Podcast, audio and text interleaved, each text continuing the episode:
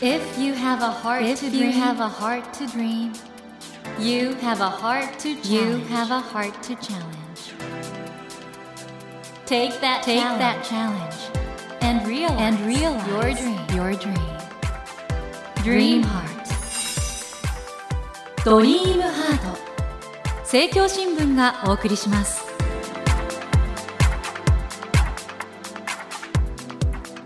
皆さんこんばんは 茂木健一郎です。東京 FM のスタジオから全国38局ネットでお送りしていますドリームハート。この番組は日本そして世界で活躍されている方々をゲストにお迎えして挑戦や夢に迫っていきます。さあ今夜お迎えしたお客様はですね今年2022年の年間ベストセラー第1位となりました80歳の壁の著者で精神科医の和田秀樹さんです。こんばんは。こんばんは。和田さんおめでとうございます。ありがとうございます。素晴らしい。いやいかがですか？私まあこんなに脚光を浴びたのは初めてなもんです。何をおっしゃいますか？それでね、うん、やっぱりただね私はこの80歳の壁じゃないんですけども、うん、人生のピークってなるべく後ろの方がいい、うんうんうん、つまり若い頃売れまくってたけど、うん、年取ってこう消えちゃったっていうよりは、ね、年取ってから売れてる方がいいかなと思ってるので、ね、ちょっと幸せな気分ですかね。それにしましてもこれ本当にもう周りで話題騒然でしかもあの私も拝読しましたけど人間観がい。いですね、はい、あの医療との関わりとか、はい、とてもなんか人間参加のようなまあ、気がしたんです結局こう人生例えば100年時代とかって言われて、うん、なんか長生きが本当に目的なのかっ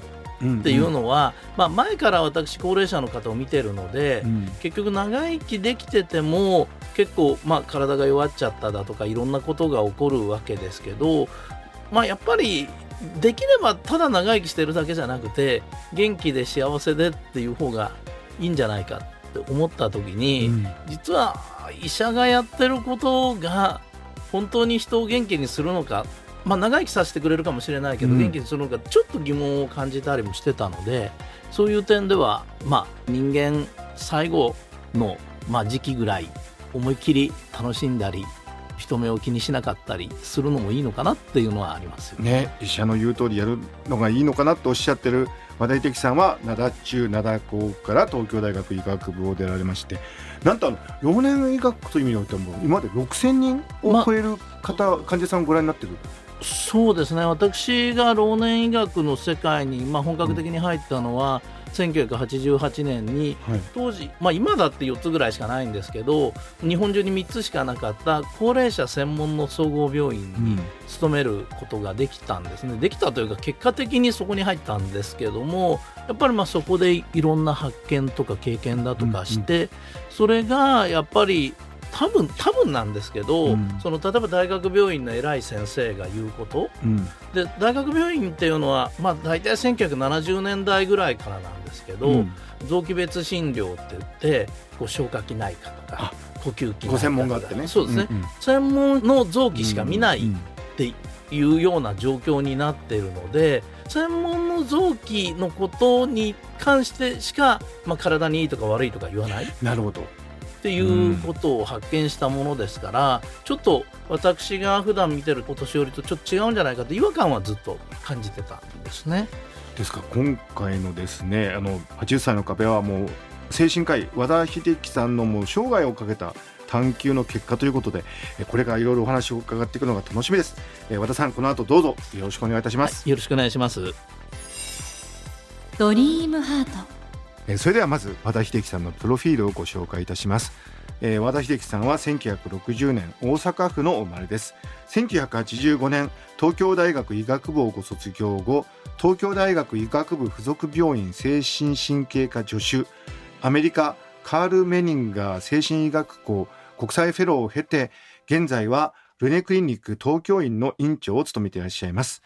また高齢者専門の精神科医として30年以上にわたり高齢者医療の現場に携わっていらっしゃいますということで今年は何と言ってもですねこの80歳の壁これ幻冬写真書なんですけど、はい、今回も大変なことになってこれ今何部？56万って聞いてるんですけど、えー、今この時代大変な数ですね。80歳の壁私拝読してとてもあの印象に残っているのが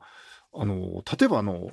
どうしても血圧とか気にされるじゃないですか。はいはいあれは和田先生血圧高いよって80歳を例えば超えてですねはい。高いよって言われたらどう考えればいいんですか？そうですね。あの私このさっき言ったその全国で3つしかないうんうん。高齢者専門の総合病院の翼風会って病院が、はあの実は関東大震災の時に子供を亡くしちゃった人用に立った、まあそこに東京帝国大学から医者が4人行ったっていうことで、日本最初の医者付き老人ホームなんですけども、うんうんその亡くなった方は原則解剖させてくれっていうのでなるほどなるほど。で年間100例ぐらい解剖をするんですね。うんうんそうすると実は病気だと思ってるものが意外に老化現象なんじゃないかとあ思うよ避けられないものだと。治療の対象ではないっていうまあ、こと治療の対象かどうかはわからないんですけど、その結果論から言うとうん。遅らせることはできるかもしれないけど避けられないと。でその例えば脳一つ取ってみても、うん。まあそういう認知症に起こるアルツハイマー型の変化っていうのはもう85歳過ぎてない人いないし、うんあと85歳過ぎて体中にどこもがんがない人はいない？これ僕も拝読してて意外とあの亡くなった後に癌で亡くなったんではないんだけどそうです解剖すると癌があるケースがあると。結構あるんですね。そして、うんその中で動脈硬化のない人もいないわけですね。これも動脈硬化もねよく加齢に伴って怖いって言いますけどもそうですね。そうすると動脈硬化にならないためにみんな血圧を下げるだとか、うん血糖値を下げるだとかコレステロール値を下げるわけですけど、うんうんどんなにまあ例えば検査データが全部正常だったり、うん。あるいはいろんな薬飲んでそれを防ごうとしても、まあ、結果的に70代80代になると動脈硬化になっちゃうと。と今度逆に動脈硬化になってからって血管の壁が厚くなって、うん。それで血液が通るとこ狭くなるもんですから、うんうん。血糖値や血圧ってちょっと高めの方が脳に酸素やブドウ糖がやっぱり行くんですよね。先生ご自身も血圧高い時期があった。そうなんです。僕測るたんびに200超えててやばいなとは思ってたんだけど、うん。それを多分45年ほっといた時に、うん。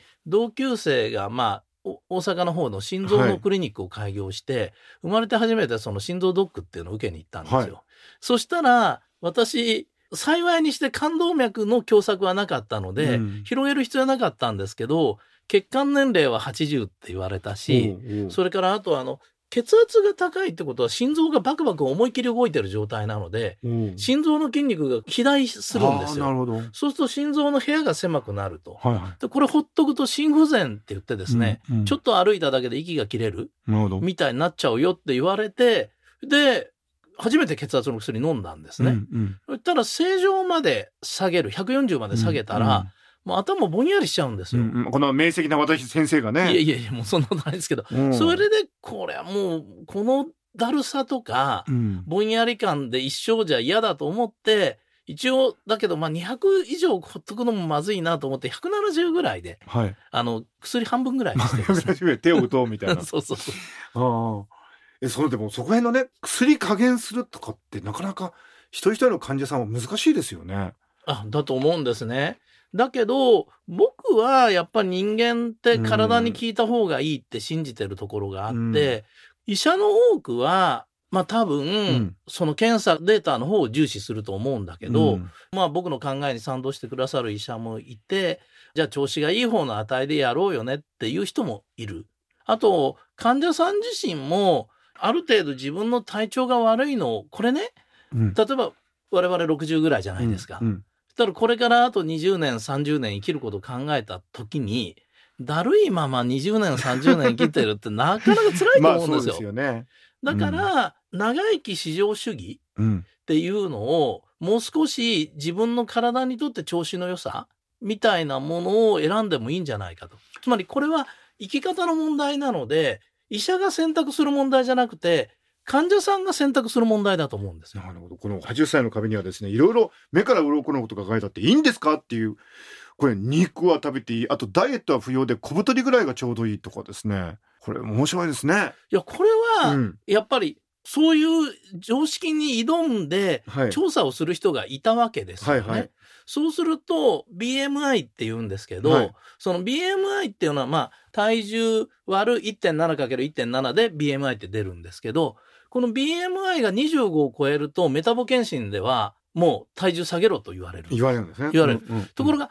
一番長生きしてるのが、アメリカのデータでも日本のデータでも25から29.9の人なんです。えそうなんですか？そうなんですよ。えちょっと僕嬉しくなりました。今ちょっとお腹が出始め、は いえ和田先生はどれぐらいですか？BMI 今ね、23、4ぐらいまで減ってるんですけどあでもいい、感じで。悪い時はまあ25を超えてますよね。えーあと和田先生これね恋愛は年を取ってもしていいとはい。書いてありますけど、はいこれいいんですね恋愛は、まあ、結局、茂木先生の専門でしょうけど、恋愛っていうのはやっぱり想定外なことが割と起こりやすい。人間って結局いくら難しい本読んでても想定外のことを体験しないとなかなか前頭葉って働いてくれない。はいはいはい、そこで、まあ、前頭葉を鍛えるためにもいいし、うんあと男性にとってみたらもっといいのは、うん。男性ホルモンが増えるんですね。あテストステロンそうですね。か男の人ってテストステロンが減ってくると、うん。まず人付き合いが女の人との付き合いが減るだけじゃなくて人付き合いが億劫になるんですよ。ああなるほど。そして、あと、実は脳に関して言えば、うんうん。アセチルコリンっていう神経伝達物質が減っちゃうので、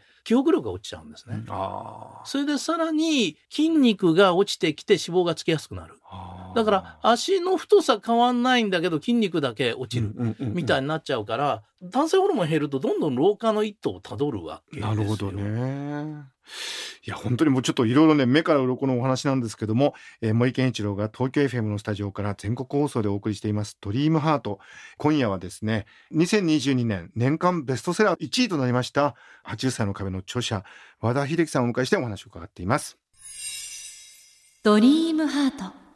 それにしましてもあのこの80歳の壁あのもちろん今シニアの方はもちろんなんですけど親がねはい。これからシニアだっていう方もいらっしゃると思うんですけど、はい。これどうですか？あのこういうシニアの親御さんを持つお子さんたちの世代ってのはどういうことを心がけたらいいんですかね？だから、そこでうん。結局親御さんにもうん、やっぱりこう自主選択、うん。つまり、まあ、例えば、お酒やめさせた方がいいんじゃないのとか、タバコやめさせた方がいいんじゃないかとか、うん。まあ、お子さんとしては悩むところですはいよね。はいはいで、まあ、お子さんはやっぱり親のためを思って塩分控えろとかですね、うんうん。あるいはそのお酒控えろとかって話になってくると思うんですけど、うん。やっぱり親御さんの残りの人生を楽しませてあげた方が、割と親御さんも生き生きして生きる。でまあ意欲的に歩いたり頭使ったりした方が老化は遅れますから、うんうんやっぱりその親御さんが元気で生き生きしてることの方が、うん多分要介護になるのが遅れるだあそうとかかそうか。